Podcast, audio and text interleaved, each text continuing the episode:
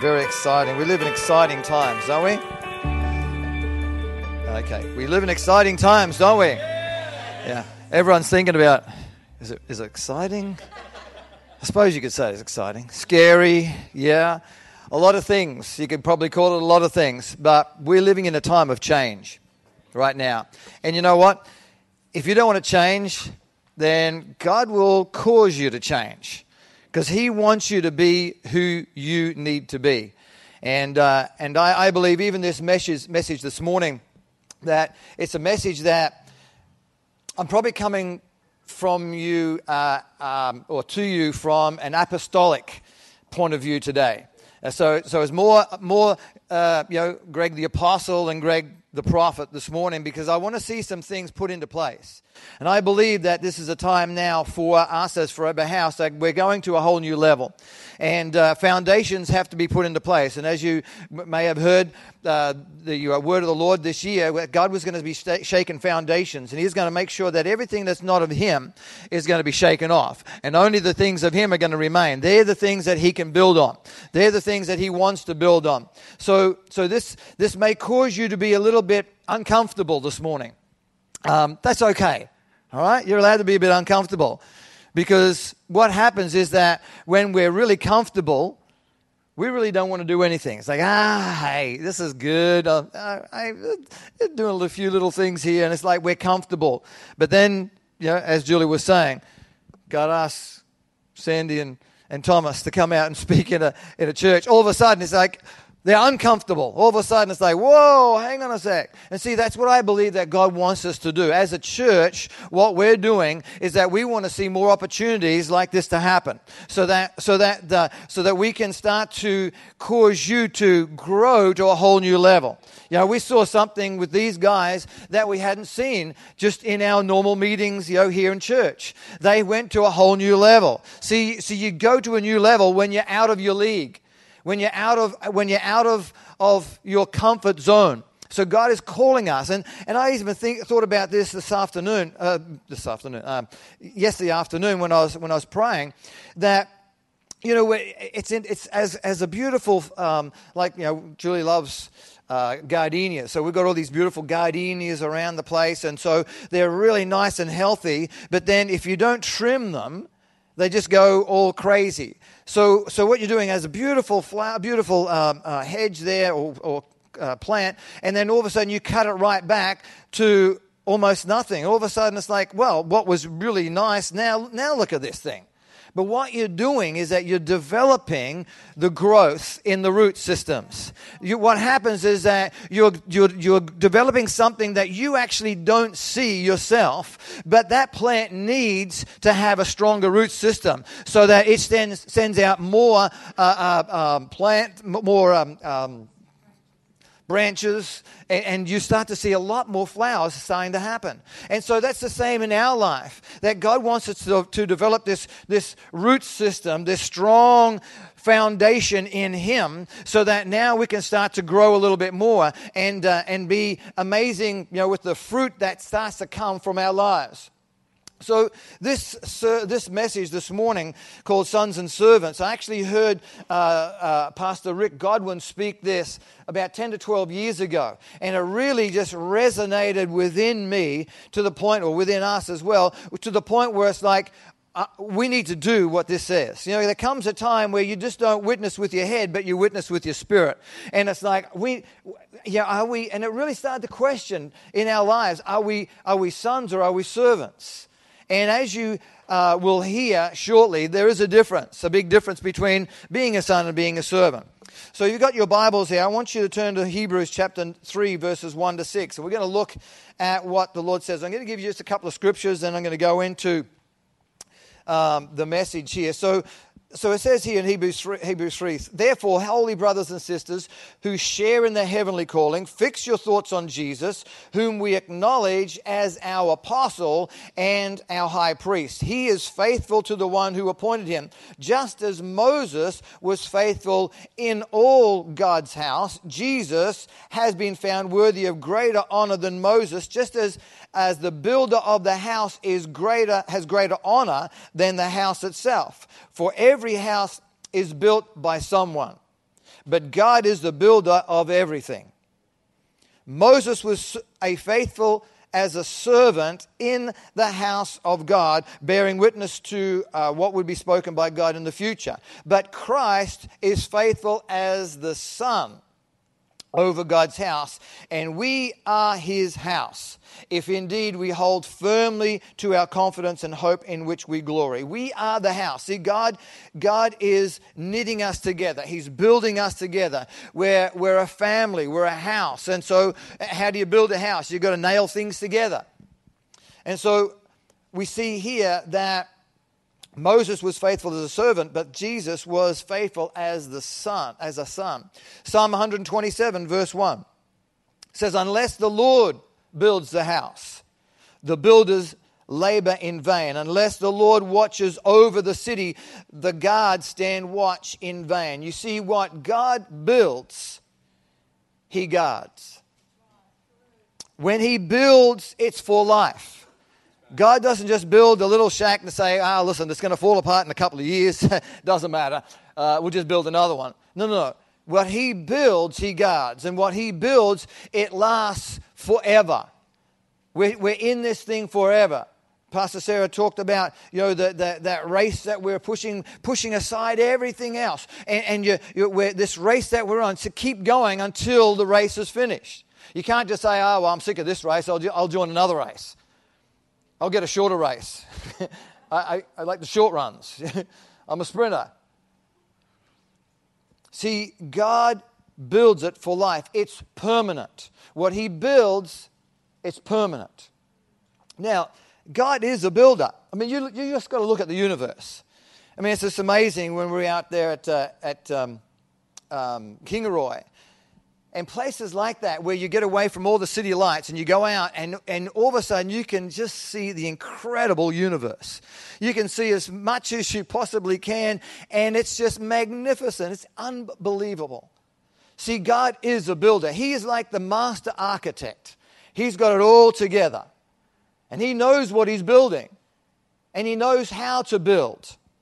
And so it's interesting that he even comes to a house of a builder, Joseph, when he sends his son. Remember?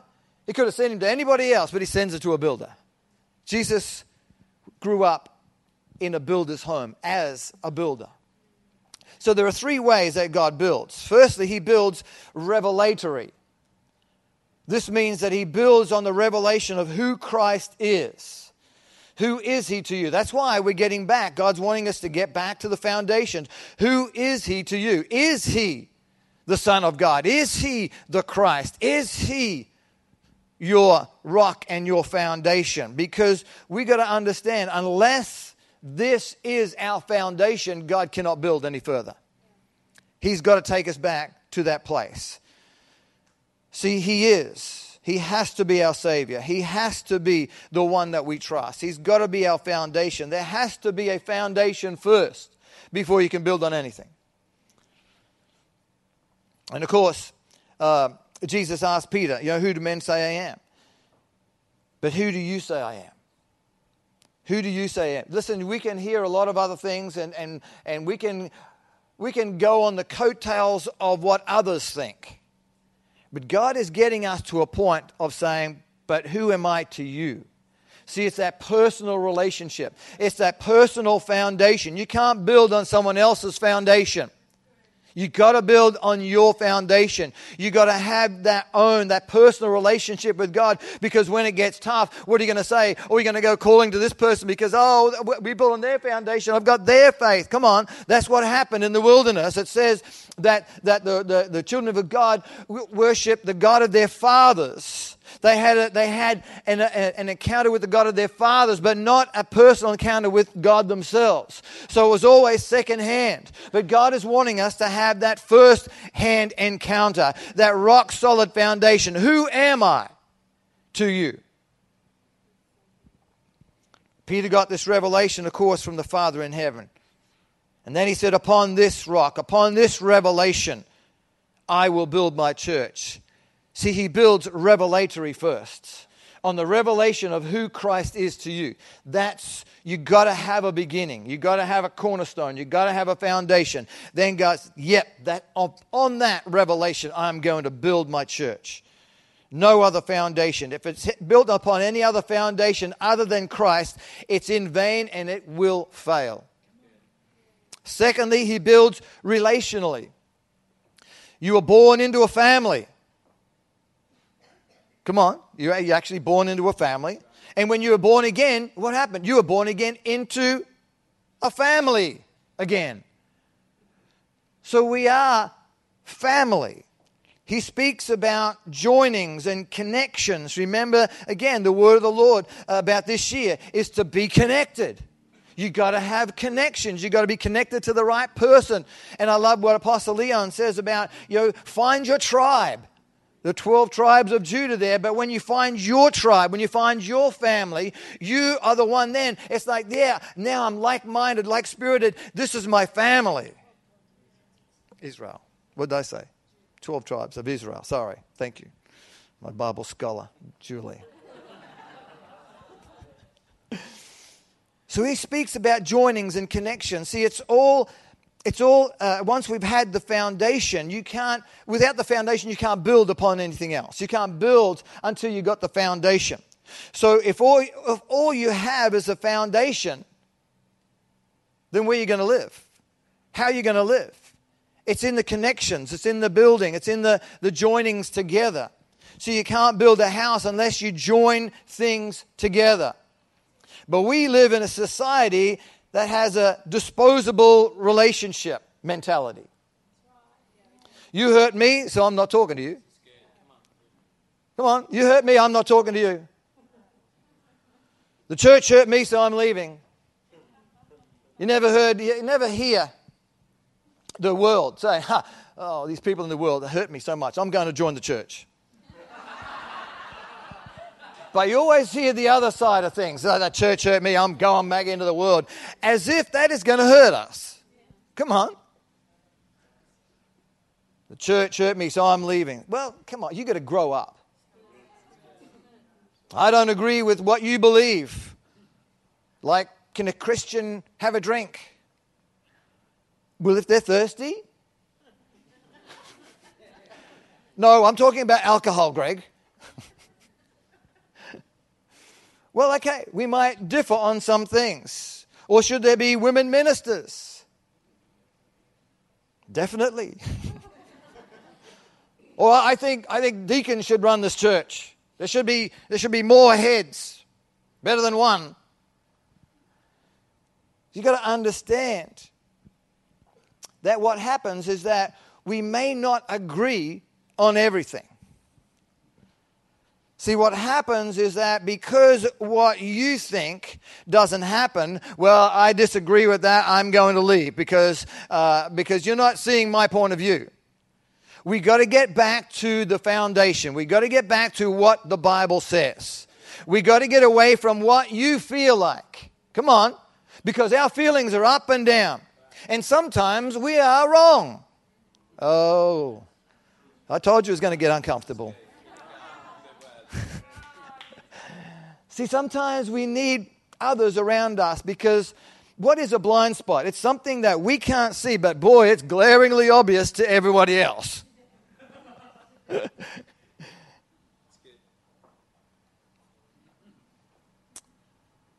See, what happens is that we start to disjoint the body of Christ. And we end up in little select groups of believers. And we wonder why we can't take the city for Christ. Look, don't think we've got it all together. Don't think we've got it all together. Because we're still working these things out. We're, we're praying God, we're learning from our mistakes. But we're not going to stop going moving ahead because it's well we had another mistake we had a, we just better just settle back here no no no we got to keep forcefully advancing learn from our mistakes build upon these things and learn from others mistakes as well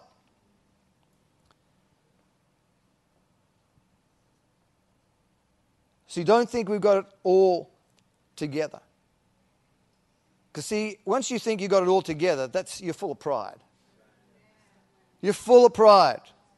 We, we, we must recognize that other Christian ministries around us and we must work together. We, it's not us and them. Well, this is, you know, hey, no one, no one really knows. See, that's what happened with Elijah. He has got stuck in the cave there. He says, Hey, I'm the only one that's left. And oh, and, and, and boy, I just escaped by the skin of my teeth. And gee, God, you are, um, you, you are so blessed that I just was able to get away because I am the only one. And God says, Come on. You're joking. No, no, no, just, just made it, barely made it. He says, Actually, prophet, I've got 7,000 others. 7,000 others that you don't even know about. I've got them hidden all over the place, and they have not bowed their knee to any other God. They are for me. They are not against me. I tell you, I've got them, I've got them covered all over the place. 7,000. Can you imagine what, what Elijah would have thought? You got 7,000? Where were they when I needed them? You could have rallied them around me. Don't think you got it all together. Because God says, as soon as you're full of pride, I'll use somebody else. And He will. And He can. He can use a donkey, for goodness sake. Come on.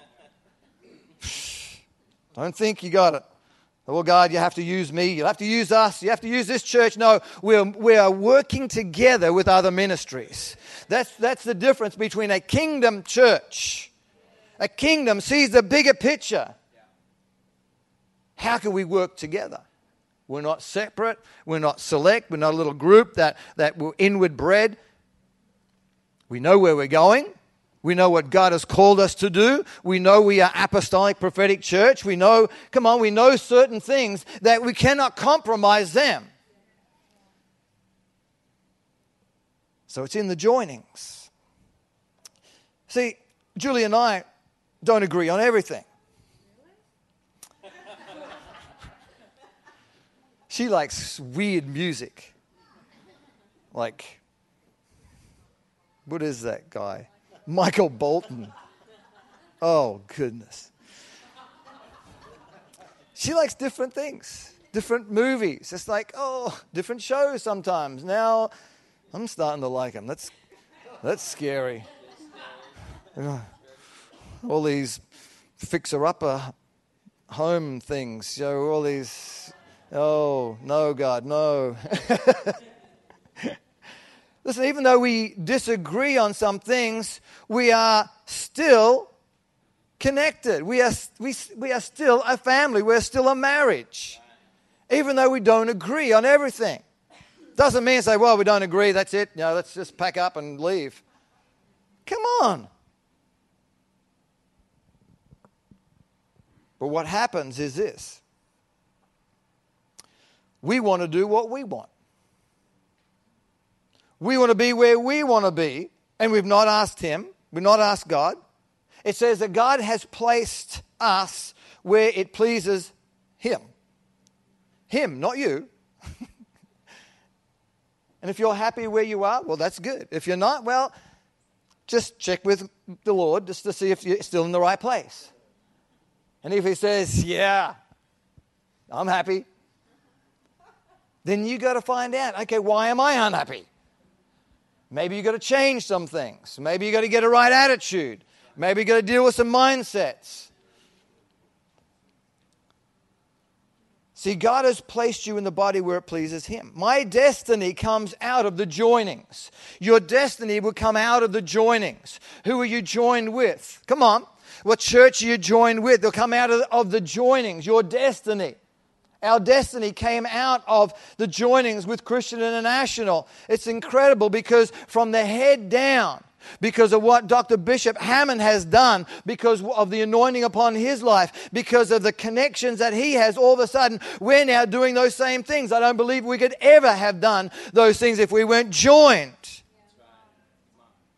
with Christian International. See, our, your destiny will come out of your joinings. When you're joined to the right people in the right place, I tell you, your destiny and purpose will start to flow.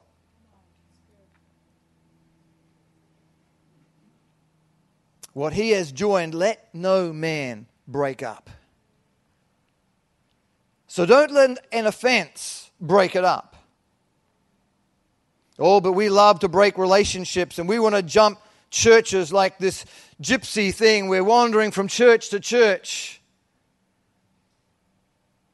Going from camp to camp. Well, we don't like that. Oh, I don't believe that. Oh, well, they hurt me over here. Well, they didn't even see me. They didn't recognize me. They didn't even greet me at the door. Forget this church. I'm, I'm out of here. Come on this gypsy mentality where we're just wandering all around. We don't want to take responsibility. We don't want to grow up. We don't really want to join. We don't want to change. Father, I break right now that gypsy spirit that's upon the church right now. Father, I thank you for a knitting together, for a joining together, for a seed to be planted and to grow and to produce so much fruit because it is planted in the right place. In Jesus' name. Amen. Thirdly, he builds generationally. God is the God of Abraham, Isaac, and Jacob. He has long range plans, sometimes long, long range plans. Same as long suffering. It's in the long. but what happens? Along comes a terminal generation. They're selling out for short term gain. They're only out for themselves. It's all about me. What's in it for me? Well, if I'm going to do it, what am I going to get out of it? See, they're not building. See, it's, it's all about me, myself, and I. They're not building anything long term.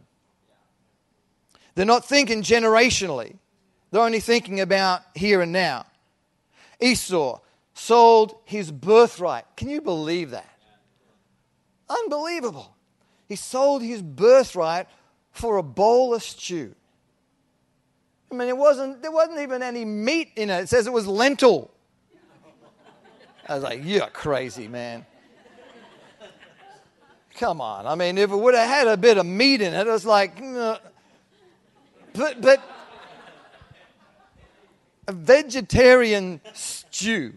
I mean, you, you can't even say that. It's not, it's not a stew, is it? Sold, he sold his birthright. He sold out generationally. I mean, what would his kids have thought when they heard about what he had done? I don't know. I was just thinking about that. It's like, Dad, what were you thinking? I was hungry. I needed I needed a fix then and there. It was all about me. I wasn't even thinking about you. Exactly. And I think we should start doing that. Stop thinking about you and thinking about your generation. Start thinking about your children your great children, grandchildren, your, your great grandchildren. Start thinking about your spiritual kids. Start, start thinking outside of your own little space. They're not building anything long term. They're not thinking generationally. They see Jesus is going to come back soon, so what's all the use? Come on. Jesus said he was coming back soon. That was over 2,000 years ago. His soon is like our long suffering except longer. See, let's get our focus off of leaving and put it on God's kingdom coming. Come on. We're hanging out at the Rapture bus stop and no one's got proper jobs because Jesus is coming back soon. No one wants to paint the house because Jesus coming back soon. No one wants to fix the taps because Jesus coming back soon. We got this drip every night. Yeah, but Jesus coming back soon. You can't see the house because the yard's so high and the grass and the tigers and the you know wombats. But Jesus coming back soon. I, I don't need to do it.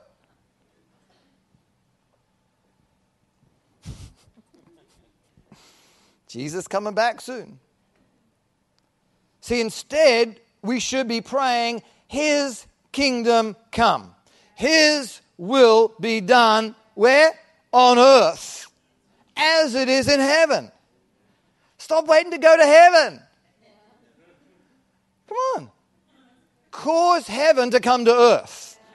Lord, what does Brisbane look like in heaven so I can see it on earth? So, what is my job? How do I do this? Who am I connected with? Who are the ones who are the same mind, same spirit? Who are, who are the ones who are going in the same direction? Kingdom is coming. Listen, the best thing to be doing if Jesus comes back is be busy doing what he asks you to do. Don't say, don't say, well, it's about time, Jesus, man, I've been hanging out this bus stop for so long. It's like, man, my wife has just been at me and at me and at me. I'm glad you come.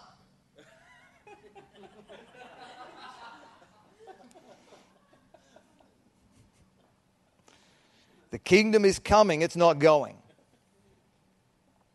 Jesus says, I want you to occupy. I want you to possess. I want you to turn the kingdoms of this world into the kingdoms of God. Listen, the best thing to do is to do what God asks you to do. Get busy. Start doing it. Let's take the city. Let's build an inheritance for our children. Let's leave them something other than debt. Let's pass off vision and momentum and strategy and resources and capital and assets. Listen, Julie and I started off with nothing. We had no inheritance, naturally or spiritually.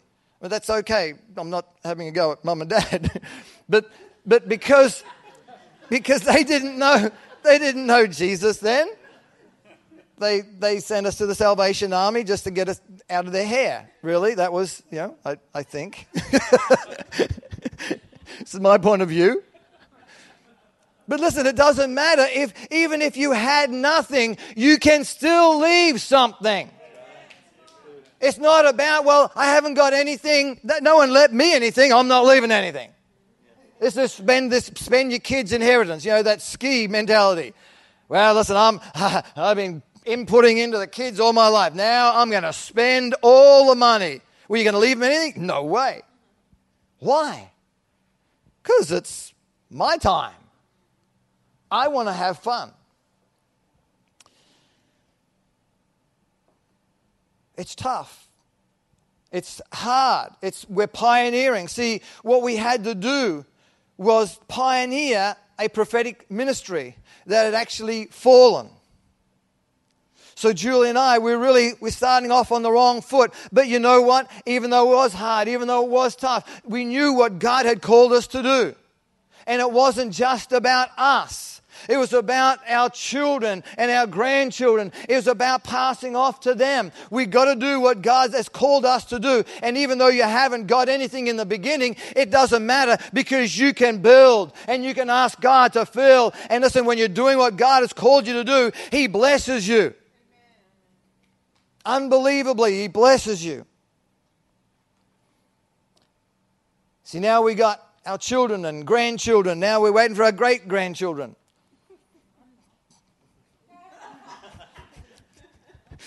Could be a little bit longer, but we say, hey, is that long suffering? Yeah.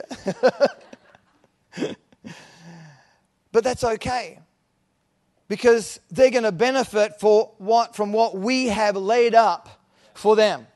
They now can walk into some things that they don't have to fight themselves.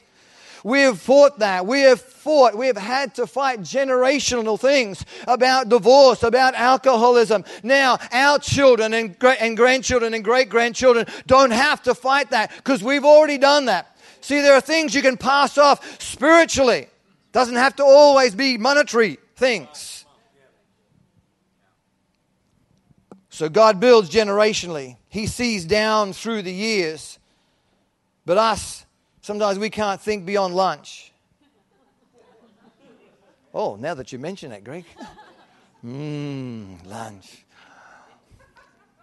Hope I'm going to forget lentil soup.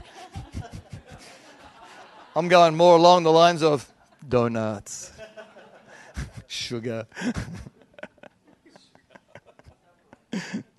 hey, Zara's with me. So, how does God build the house? He builds it with more children, builds it with more kids. The fruit of the womb shall be your reward, says Hebrews chapter 3, verse 5 and 6. So, God builds his house on sons, not servants. Now, don't think gender, don't think age, because it's an attitude. See, it's a spirit thing. He's breaking off old mindsets. Listen now, women, if you can be sons of God, men, we can be the bride of Christ. So don't start thinking gender or even age. Age has got nothing to do with it. We've got some incredible spiritual mums and dads that, that are in their 80s that are still being going powerful, still, still got the same spirit of today. Come on, of what God is doing. They are stirred. They're like the spirit of Caleb on these guys. They haven't lost hope of their vision, their future. Son serve and servant serve. So, what's the difference? Motive and attitude. Motive and attitude is the difference. See, man has tried to build a church on hireling servants, and it won't work because they have their own motives. They got their own agendas. It's not following the father or the pastor in his vision for the church. Galatians chapter 4, verses 1 to 7 says this Now I say that the heir, as long as it's uh, he's a child, doesn't differ at all from the slave, though he is a master of all, but is under guardians and stewards until the time appointed by the Father. Even so, we, when we are when we're children, we're in bondage under the elements of the world. But when the fullness of time had come, God sent forth His Son born of a woman, born under the law, to redeem those who were under the law, that we might receive the adoption as sons. And because you are sons, God has sent forth the Spirit of His Son into your hearts, crying out, Abba, Father. Therefore, you are no longer a slave, but you are a son. And if you are a son, then you are an heir of God through Christ. It says it all there. That we're no longer slaves. We're no longer servants, but we are sons. See, see, we're not, Julie and I, we're not, we're not doing this for money. We're not working for a paycheck. We are, we're heirs. We are part owners of what God is doing. We've got shares in the family business. Come on, my dad's the owner. Come on. He's the owner. I'm a son. I'm not a slave working as an employee in the house. If we were only doing this to get money, to get a check, then we would have quit 20 years ago. Probably wouldn't have even started, maybe. because it wasn't about that. See, God will always check your heart. What, what, are, what is motivating you to do what I've called you to do? Your motives always, you'll always be questioned. And listen, I believe it never stops. We're still questioning, yeah, we're still being questioned by our motives. Something cannot be right, and it's like, oh, God. and then all of a sudden it's like, uh uh uh. Your motive. Why are you here? You're not here to get looked after. You're not here even to get fed. You're here to look after my people, feed my sheep.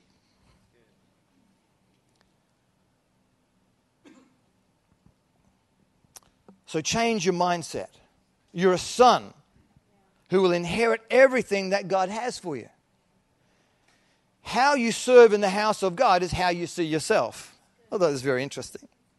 So, are you a son or a servant? How can you tell? It's in the testings, the testing times. It's not in the glory times. And I was like, woohoo, this is so cool. It's like, oh, man. it's in the times where it's like, hey, this is getting tough. Well, that's not what I signed up for. Oh, boy, that's starting to hurt. I'm getting real uncomfortable now. It's in the testings. John t- chapter 10, verses 12 to 13 says the hireling or the servant flees when he sees trouble or conflict coming. It doesn't sort of get, okay, this is, this is going to get a little bit tough here. This is really a, real hard season. We're, we're going to dig in. We're going to stand against this. It's like, oh dear, this is, this is big. I, I can't handle this. I'm, I'm off. I'm out of here. And they run. A servant will always run. a son will stand and fight. A son will stay. See, the test of sonship is can you stay put under fire? Can you stay put when things are getting a little bit tough? The servants, all the servant is looking for is payday and sunset, and he's out of here. That's it. I've done my job. I'm, I'm, I'm out. I, I didn't sign up for this. But a son has a share in the family business. The business is going down, then he's going down. Sons are there early and they stay late. Sons are in the fight with you. Psalm 127, verses 4 and 5 says, Sons will defend the house, not the father. That's interesting. It's not that the father doesn't want to, but it's the sons rising up and say, Hey, hey, hey, hey, whoa, whoa, whoa, whoa, back off. Because it's interesting when you read that scripture, it says, Arrows in the hand of a warrior, so are the sons of our youth. They will speak. When you have a look at that word speak, it is translated into subdue or even destroy. They will speak to the enemy at the gate. They will subdue the enemy and they will destroy the enemy at the gate. The father doesn't have to. The pastor doesn't even have to get up because the sons are doing it.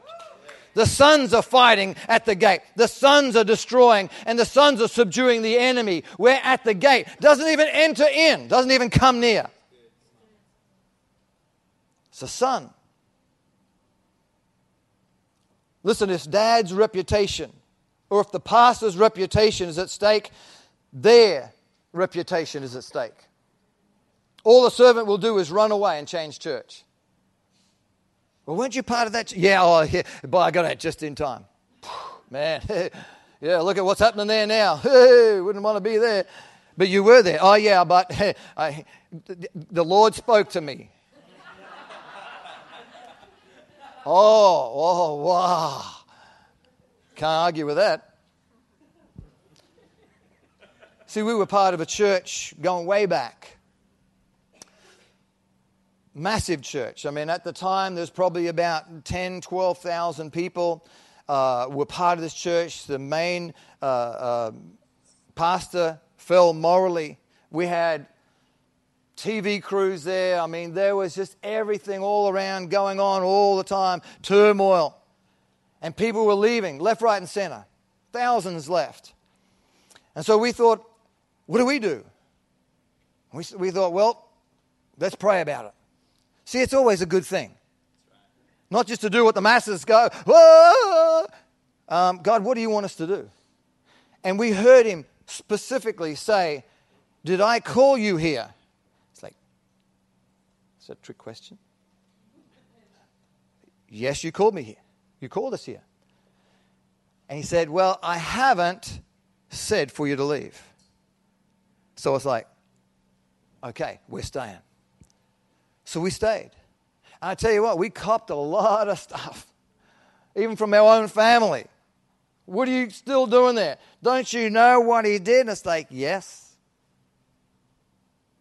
But you understand, listen, not that we're condoning any sin whatsoever, but there comes a time we just, you got to fight for your father. You got to fight for your pastor. You've got to fight for something there. Listen, we are only human, but we're not. We're not. And, and listen, I'm going to sh- share a little bit about you know about we're not covering sin, but we're covering some of the shortcomings, which is different. So all the servant will do is run away, change church. We stayed. We got stronger. We learned a lot of things through that. That we're not going to just run away because everyone else is. But Lord, we need to hear from you. See, what are some of the characteristics of sons and servants? Sons build the house, servants simply serve in the house. Sons build the house. Hebrews chapter 3, verse 5 and 6, we, uh, we, we mentioned that before about Moses was faithful as a servant in the house, but Christ the Son who built the house. See, what you, what are you doing? Well, well, well, I'm just, I'm just, uh, I just teaching a, teaching a class. I'm just looking after the kids there in children's church. I'm not doing much. No, no, no. Come on. Wrong attitude. What are you doing? What are you doing? No, no, no. You're teaching, you're training, you're imparting, you're, you're, you're impacting a generation. What, see, what are you doing? It's in your mindset. Well, I'm just looking after the kids, you know, I just, you know, get a little snotty nose, little, you know, wipe them every now and then, and say, give them another coloring book. No, no, no. Come on. What are you doing? What are you doing? Get the right mindset. Get, get, get the right attitude. No, no, God, you put me here to teach, to train, to activate. I'm imparting. Uh, Lord, this is, uh, this is who I am. Start doing it as unto God, not as a servant. Well, I'm just here once it's, you know, oh, I hope Greg doesn't go over today. It's like, because oh, I've had enough of these kids. Come on. Sons can initiate. Servants just do what they're told. So a son comes into church and it's like, Where's the door greeter today? Must be late, or he's gone to the toilet or something. Hey, I'm just going to stand in the gap. I'll just say, Hey, good to see you today. it's like, Great, yeah. So what if people think, Well, yeah, you're the door greeter? You may not be the door greeter, but you are then. Sons can initiate. Servants just do what they're told. Sons have ownership. Sons have ownership. If something's on the floor, they'll pick it up. Servants say, Not my job, and walk by. What happens? They both see it, but something is attached to them, to the son. Hey, I love my church. Like we heard Pastor Sandy about, uh, about David. God, I love your church. I love your church because that's where your, your uh, grace lives. That's where your mercy lives. That's where your anointing lives. That's where your glory. Come on. Do we really love the church? It's like, man, someone, someone really messed up today. Look at all this stuff on the floor. The servant will see it but not do anything about it. Not my job. The son will initiate, they'll pick it up because they have ownership. I've heard pastors never uh, say never put servants into leadership positions. Doesn't matter how gifted or talented they are because they haven't got your vision. God wants sons. Sons build the house. Sons hold the father's or the pastor's heart and the success of the pastor's or the father's heart or work in as their own. In Luke 16, verse 12, it says, If you're not faithful with that of another man's, who will give you that which is yours? Who will give you that which is yours? See, see, I believe servants only care about their own success. They're just in it for themselves. They probably couldn't even tell you what's in the pastor's heart, what's in the father's heart. Why? Because they're too consumed with their own. Couldn't tell you what would motivate the pastor's heart. Would you hear? Well, did you feel the pastor's heart this morning when he's sharing that? Uh, no, I was thinking about lunch. Come on, servant attitude. You've got to be a son. Sons inherit, servants take. Luke chapter 4, Satan said to Jesus, Take the kingdom now. Come on, you just bow down to me. I'm going to give it all to you. It's all it's all going to be yours anyway. Might as well just take it now. Servants take. Jesus said, No thanks. I'll wait until my Father gives it to me. I'll wait until the right way. I'll wait until the proper way. I'll wait until the right order comes. Thanks very much. I hear you and see where it's coming from but I'll take I'll, I'll wait for my inheritance to come. See, this is what happens when you have ambitious, immature servants jumping out and starting their own ministries and churches. Now, don't get me wrong, they certainly have a call and an anointing and even a future to have one of those. But listen, they are just they have just went and not been sent. They've just gone ahead of time. Listen, like, like I said, some of these people have, anoint, have anointings, and, and maybe that's what God's called them to be, but there is a timing involved with everything.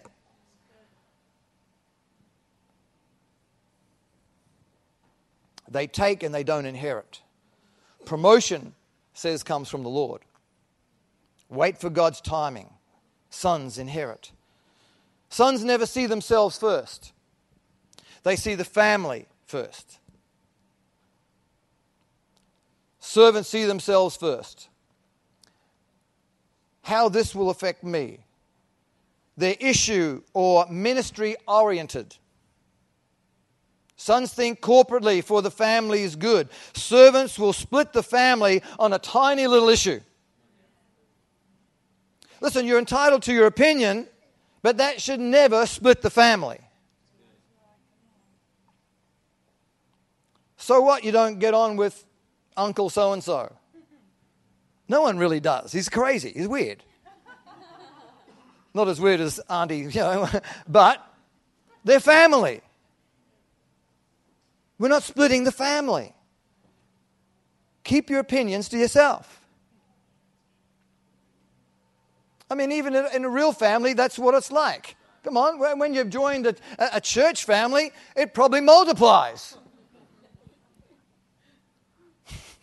All of a sudden, you become the crazy. No. Sons use the language of family, it's always plural. Sons use us and we, our. Sons say if part of the family's under attack, we're under attack. Part of the church is having a problem, we're having a problem. Servants use singular language like me, my, I, mine, or they did it. they can initiate the son's language on a good day or even when everything is going fine for them, but when the pressure comes, they revert back to their own language. They can, they can do it for a while, but when it comes to the crunch, they revert back to their own language. Because out of the abundance of the heart, the mouth speaks. See, it's the toothpaste theory. Yeah, when, when you get squeezed, you see what comes out. What language are you speaking? Sons honor the headship. And they cover the nakedness of their leaders or pastors or fathers. They don't delight in exposing the nakedness of spiritual authority. So, what is nakedness? We're not going to that point, but you know, spiritually, we're talking about it's, it's the shortcomings, it's the failures, it's the, the deficits, deficits um, it's the things like sometimes we think, well, he, he always, always forgets to take up the offering. Always forgets the communion. Always, he always goes over time. Right? It's like, oh, I'm not, I'm not saying anything here. It's, like, it's just a general observation here. but you see, we're all learning. Know, we're learning from our mistakes. That's good. Okay.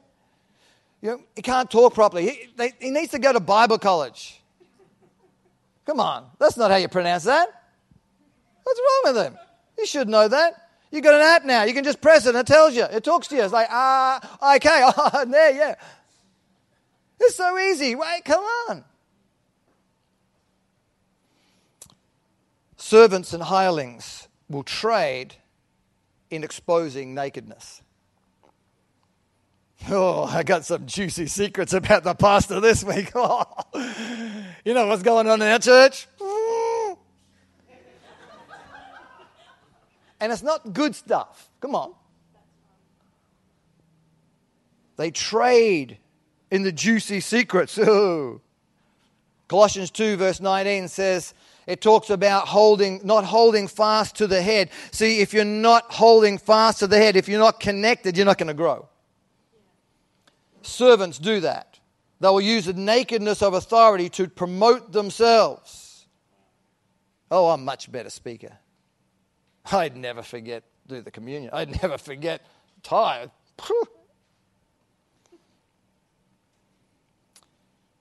Servants do that. They'll use the nakedness of authority to promote themselves. Look what happened to Noah. Noah got drunk this one time, it says in the Bible, and one of his sons gloried in his nakedness, told everyone about it.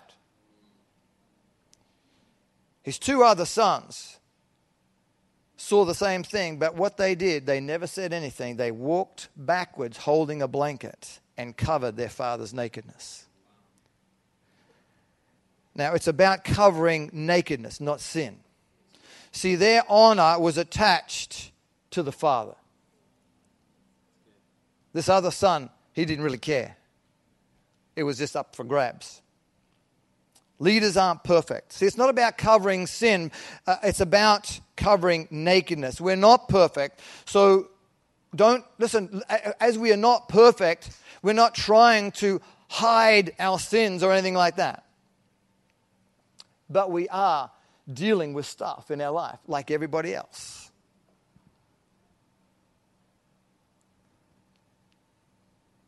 Stop trying to find faults. Stop trying to criticize. The devil loves it when you do his job for him. He's the accuser of the brethren, remember? And if we're doing it, then he doesn't have to. He can go on holiday. Watch how leaders talk about other leaders. That will tell you if they're sons or servants. If we uncover the nakedness of our fathers, we're helping break up the family and we're inviting the enemy in to destroy it. Again, read Psalm 127 at verse 5, talking about the sons dealing with the enemy at the gate. See, if someone has anything against the pastor, then it's the responsibility of the leadership or elders to defend the honor, not the pastor. Real sons will help when you're in trouble. Servants will expose your nakedness and probably leave the church over it. Come on. Sons honor naturally the chain of command. Servants continually need definitions of lines of authority and chains of command. Sons know authority instinctively. If pastor appointed them in that position, then that's it. Sons fulfill their destiny by honoring those who God has put in authority over them. See, the test of sonship is can you submit to authority of someone you don't like? And you don't think you'll be tested in it? Just wait. Come on. All of a sudden, it's like, well, pastor's leaving, I'm putting so and so in. Oh, why? Why them? Why?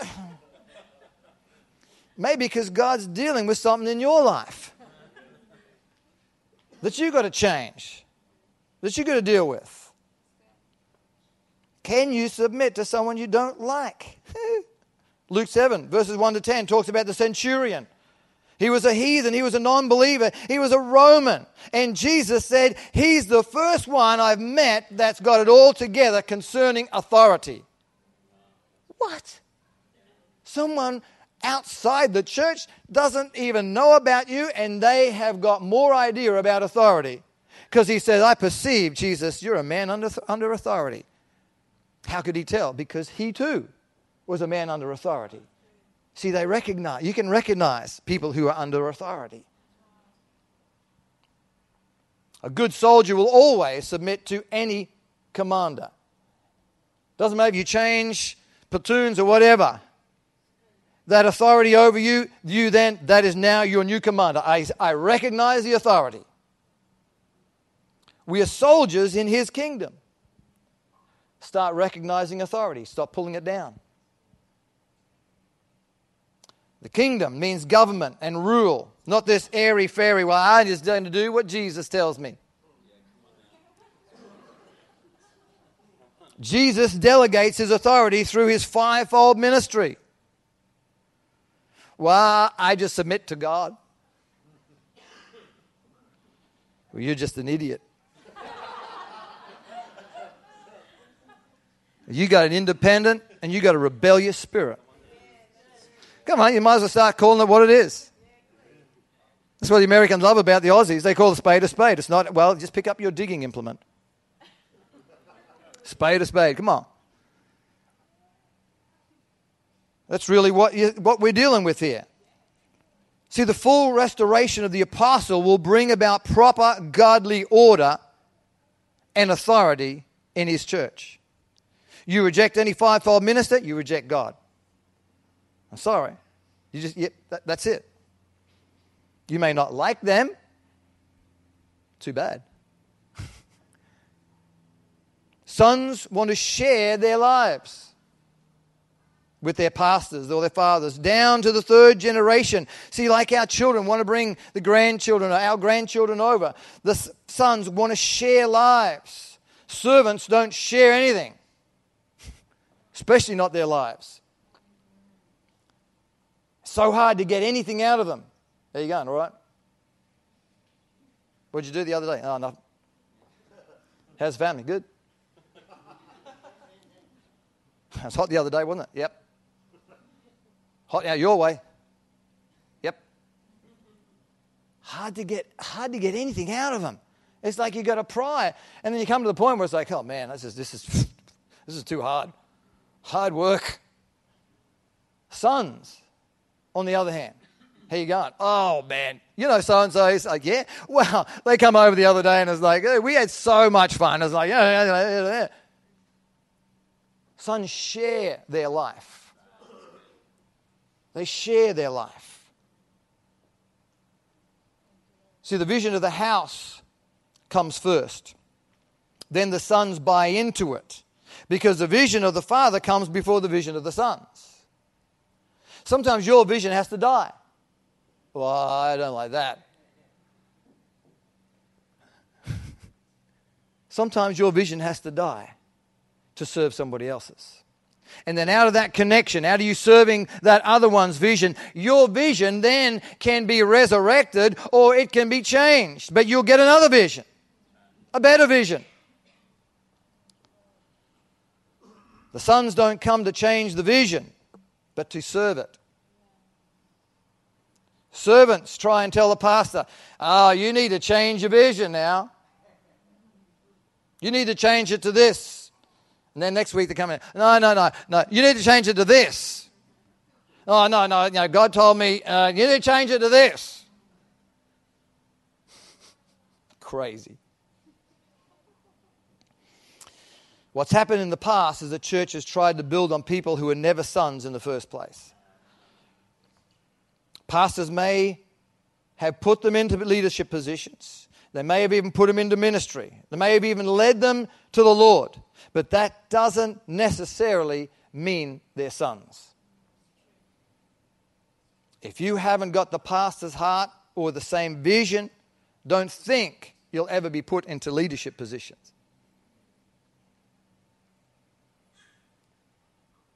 Got quiet. Must be nearly lunchtime. Sons bond new people to the family. They have no secret agendas. They can't wait for you to meet, oh, meet the family. Oh, man, you are going to love so and so. It's like, man, oh, the pastor has spoken an incredible message and he's up to the second part. You need to come for the second part. I'll give you the first part and you can listen to that. And when you come in, sons love to bring people to meet the family. Servants bond new people to themselves. Oh, don't get too attached to the family. No, no, because they'll hurt you. But, but hey, they're not like me.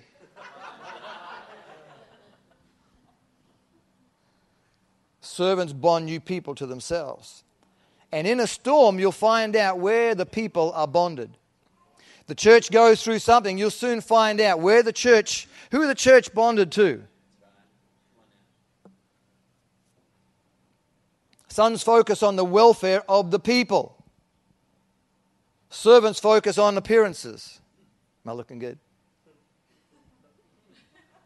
I don't know which, which my profile is better. It's probably this one.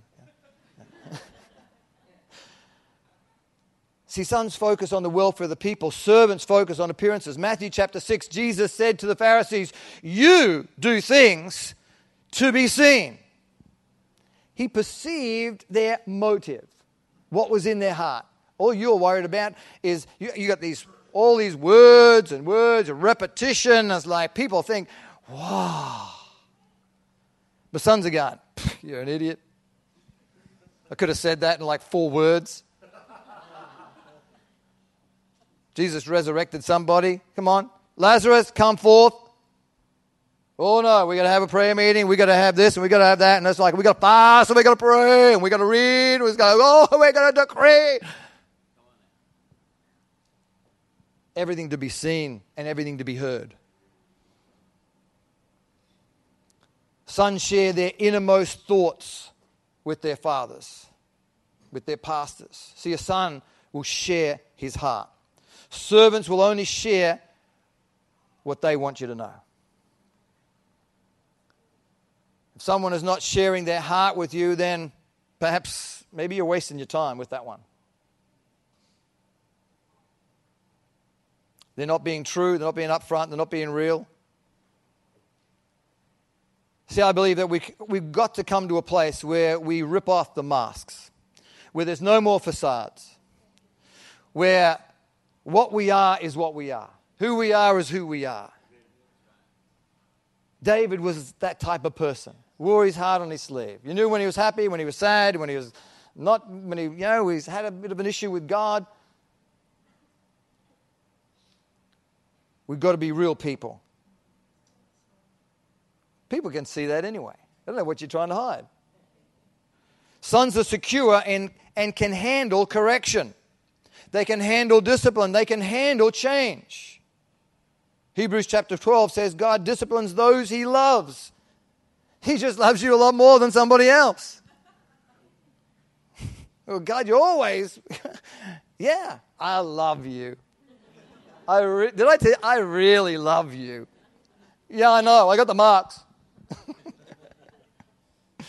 Servants aren't secure and they can't handle discipline or correction. They can't take responsibility. If something does happen, then it's always somebody else's fault. If it doesn't work out, well, it was their fault. You know, they, they came in, and yeah. If it was just me, I would have done it. They can't handle rejection. They think correction is rejection. What will people think of me? I'm getting, I'm getting called into the pastor's office. They're going to think all these sort of crazy things. They're like, oh. They're trying to save face. Listen, discipline is something you do for your children. It's not something you do to them. It's not something that's like, oh, I can't wait to discipline you. So you see, the God joined joints will welcome discipline. There's the sons. They'll welcome discipline. That's it. Thank you very much. Man, I needed that. I so needed that. Thank you for loving me. Thank you, thank you for taking the time out to show me my fault. I've been trying to deal with that. Thank you for loving me that much. See, to put the right person in the right position, we may need to look at someone with fewer gifts, but the right heart and the right attitude. They must have your DNA, they must have your vision. They've got to have the vision of the house. Doesn't, uh, God doesn't necessarily call the qualified, but He does qualify the called. Come on, you got hope. Woo, I got hope. I'm going to finish with this. Sons have huge potential. Sons have huge potential. They're still growing. They're ready to learn. They're teachable. I had a great Dane called King when I was dating Julie. And I can remember, you know, when he was a little puppy, I mean, he was still big as a little puppy, but then he just grew and grew and grew, and, and uh, he had the best of everything. I used to work at the Wynnum Tavern, and, and the kitchen used to, well, Mum used to work there as well. Dad used to work there as well. Yeah, it was a family affair. And, uh, and they used, to, they used to bring out all the scraps, all the T-bones and the rump steak. I tell you, my dog was the best fed dog, I reckon, in all of Australia. And he grew, he grew so big. And I had an old HR, and I used to wind the back window down. I used to wind all the windows down. There's no air conditioning in those days. You know, just got that little quarter glass just to, you know, focus on the right, the wind. Yeah, I got it. And, and, and, you know, King would be out there, his head way above the top of the old HR Holden. And he's slobbering on all down the car. And people would just beep, beep, hey! Yeah. They, they knew me. Such a big dog. And then, then I, I met Julie. I was like, woo. And King probably thought the, thought the same thing. Julie's coming over. And so he, he would bound over and he would jump up and put his, his paws on her shoulders and look her face to face.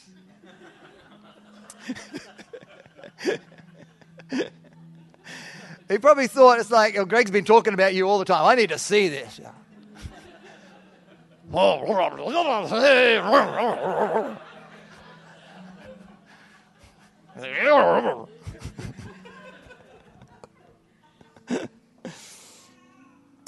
But as a little puppy, you could see the size of his feet.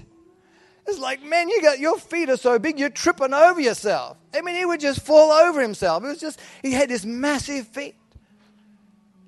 You see, the feet can tell you how big the dog's going to be. That dog had potential to grow.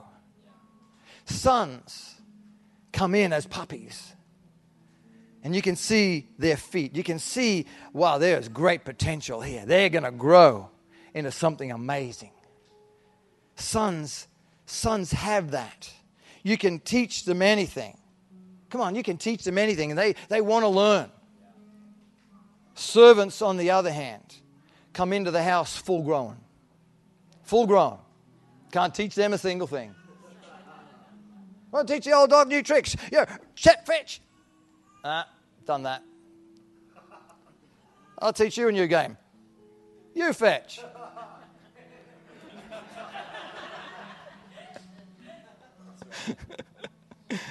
they already know everything. They've been there, they've done that. You can't add a single thing to them, but boy, they can add to you. Oh, Pastor, you, you are so blessed today. I have joined your church. I am the one you have been waiting for.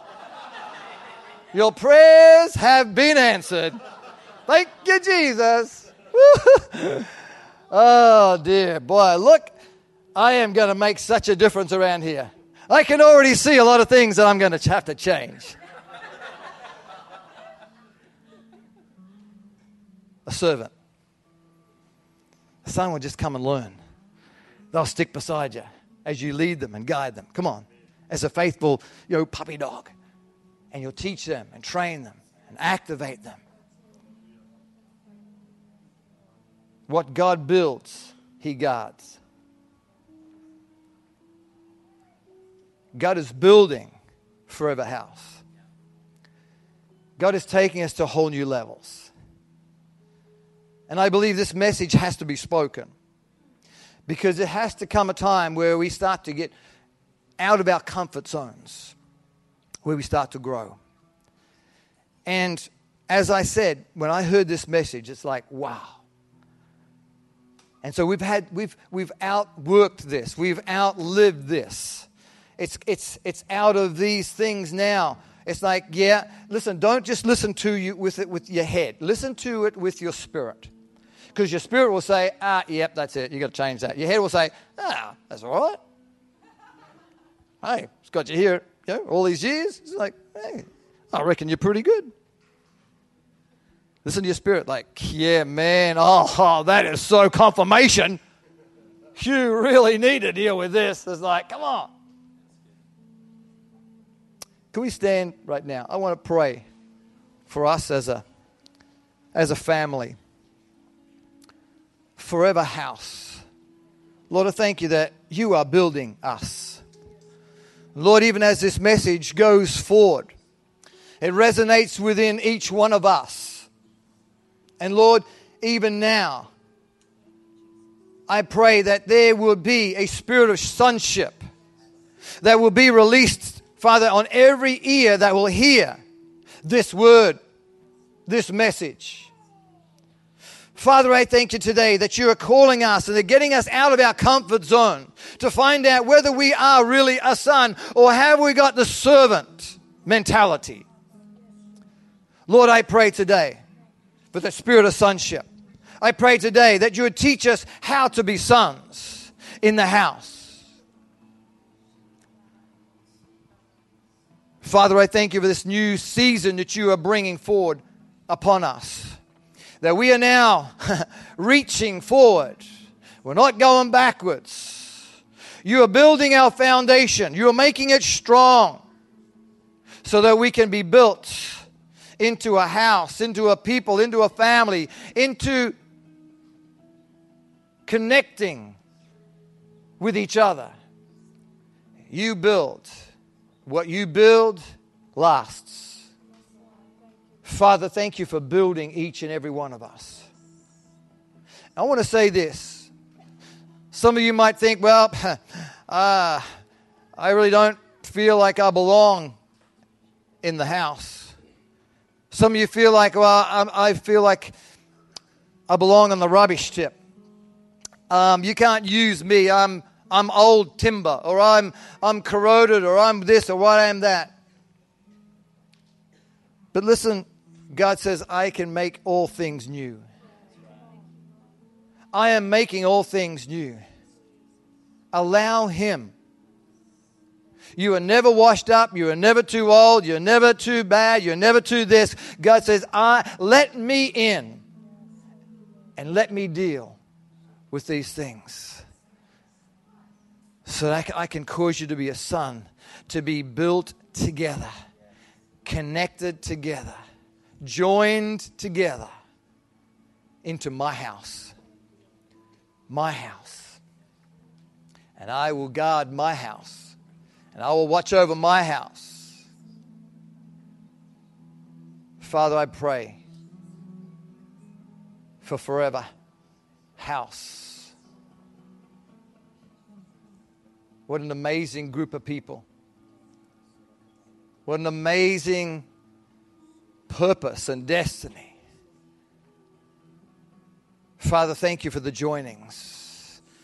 Thank you for the heart, the vision. Thank you for our pastors, Brad and Sarah. We bless them, Father. We thank you for them. Lord, we, we honor them this morning. Father, it's never easy. But God, you've given them not just the anointing, but you've given them the love that they need to love your people. You've given them the strategies. Increase their vision, multiply their vision. Father, we bless them today. We thank you, Lord, for your hand of favor and your hand of blessing upon Forever House and everyone who's connected. We thank you, God, that you're in control, you're in charge. In Jesus' name.